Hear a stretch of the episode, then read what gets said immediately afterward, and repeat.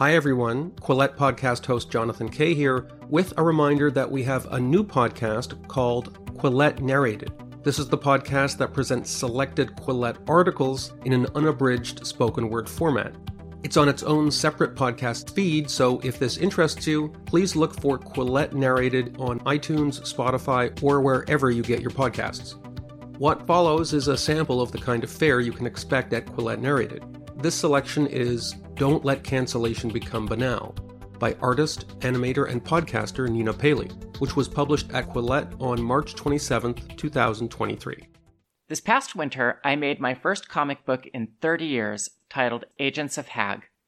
I crowdfunded it on Indiegogo, raised 150% of its modest $1,000 goal, and ordered a few hundred copies to be printed. But before I could access the funds to pay the printer, Indiegogo retroactively canceled the campaign and refunded all the backers. There was no explanation provided, no appeal process, and no recourse. As a form of protest, I made compliance comics. The same panels and voice balloons, scrubbed of characters and words, essentially an empty comic book that complies 100% with Indiegogo's terms of service. I've been making art professionally since I was a teenager. I have drawn two internationally syndicated comic strips, a self syndicated weekly strip, and multiple published comic books. In 1998, I started making animated short films, which screened at countless film festivals, including Sundance. In 2006, I was awarded a Guggenheim Fellowship while working on my first animated feature film, Sita Sings the Blues, which went on to win several dozen awards internationally and a 100% fresh rating on Rotten Tomatoes. I taught animation at Parsons School of Design and became a popular guest lecturer at universities worldwide where I spoke to students of art, religious studies, and law alike. My art frequently deals with religious themes, and over time I became an outspoken critic of restrictive copyright laws. My work appears in many scholarly books about animation and was taught regularly in schools. In the process, I've periodically become the focus of controversy. Sita Sings the Blues was attacked by religious nationalists in India who campaigned to ban the film because I'd adopted its plot from the Ramayana, a Hindu epic. My copyleft advocacy earned vocal, often personal condemnation from some artists and animators, but nothing prepared me for the cancellation campaign that targeted me in 2017.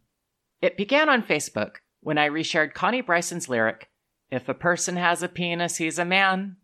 When I was called out for it, instead of retracting, I asserted that women don't have penises.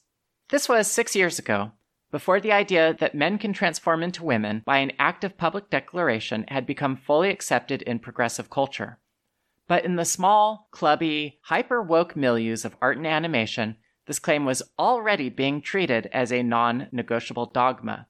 Almost immediately, I was disinvited from a film festival in New York that I'd been invited to judge. I was temporarily banned from Facebook several times as my posts were mass reported by my critics. I found myself name checked in online forums that targeted outspoken women.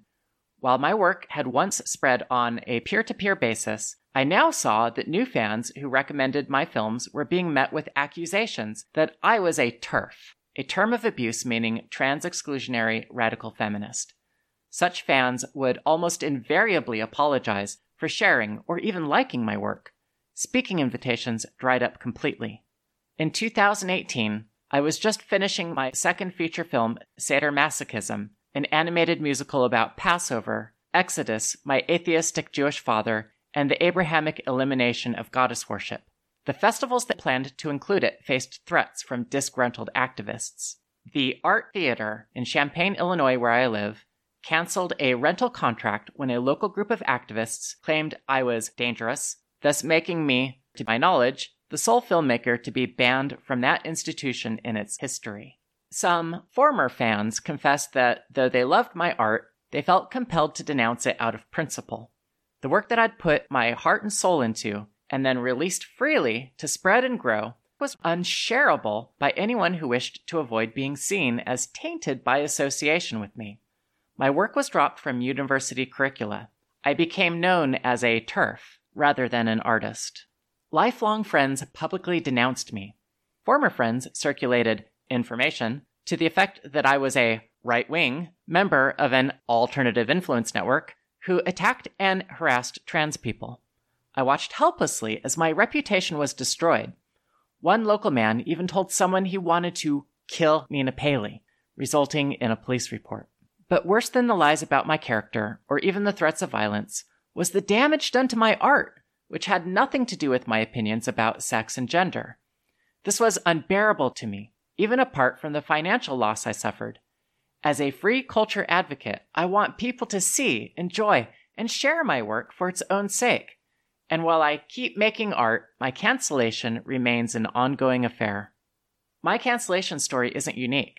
Countless other artists, including writers, musicians, dancers, comedians, and filmmakers, have been blacklisted, lied about, and publicly denounced, often by mobs of mediocre competitors.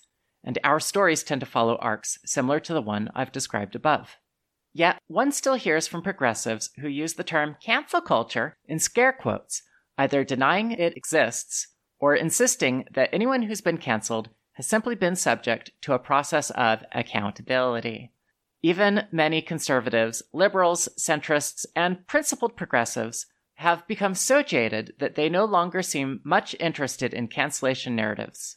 Another day, another cancellation. Cancelled artists are a dime a dozen now. But you should care that artists are cancelled, even if our stories are no longer seen as novel. And while you're at it, I'd like you to care about me in particular. Something terrible happens when art can't reach audiences. While artists feel their cancellation acutely, Audiences experience the phenomenon gradually over time as the spark, inspiration, and humor provided by challenging work is removed from their lives bit by bit. My Compliance Comics project, though conceived as a protest gesture, also provides a warning of what is to come if we allow mobs and trust and safety teams to dictate what can and can't be seen by audiences, the dumbing down of our culture, a generation of creators afraid to think critically, the institutionalization of cowardice, and an inevitable decline in the quality of public discourse. That was Don't Let Cancellation Become Banal by Nina Paley, narrated by Miss Paley's Heterodorx podcast co host, Corinna Cohn. To read this and other Quillette articles, and to learn more about our other podcasts, events, and subscription options, please visit Quillette.com.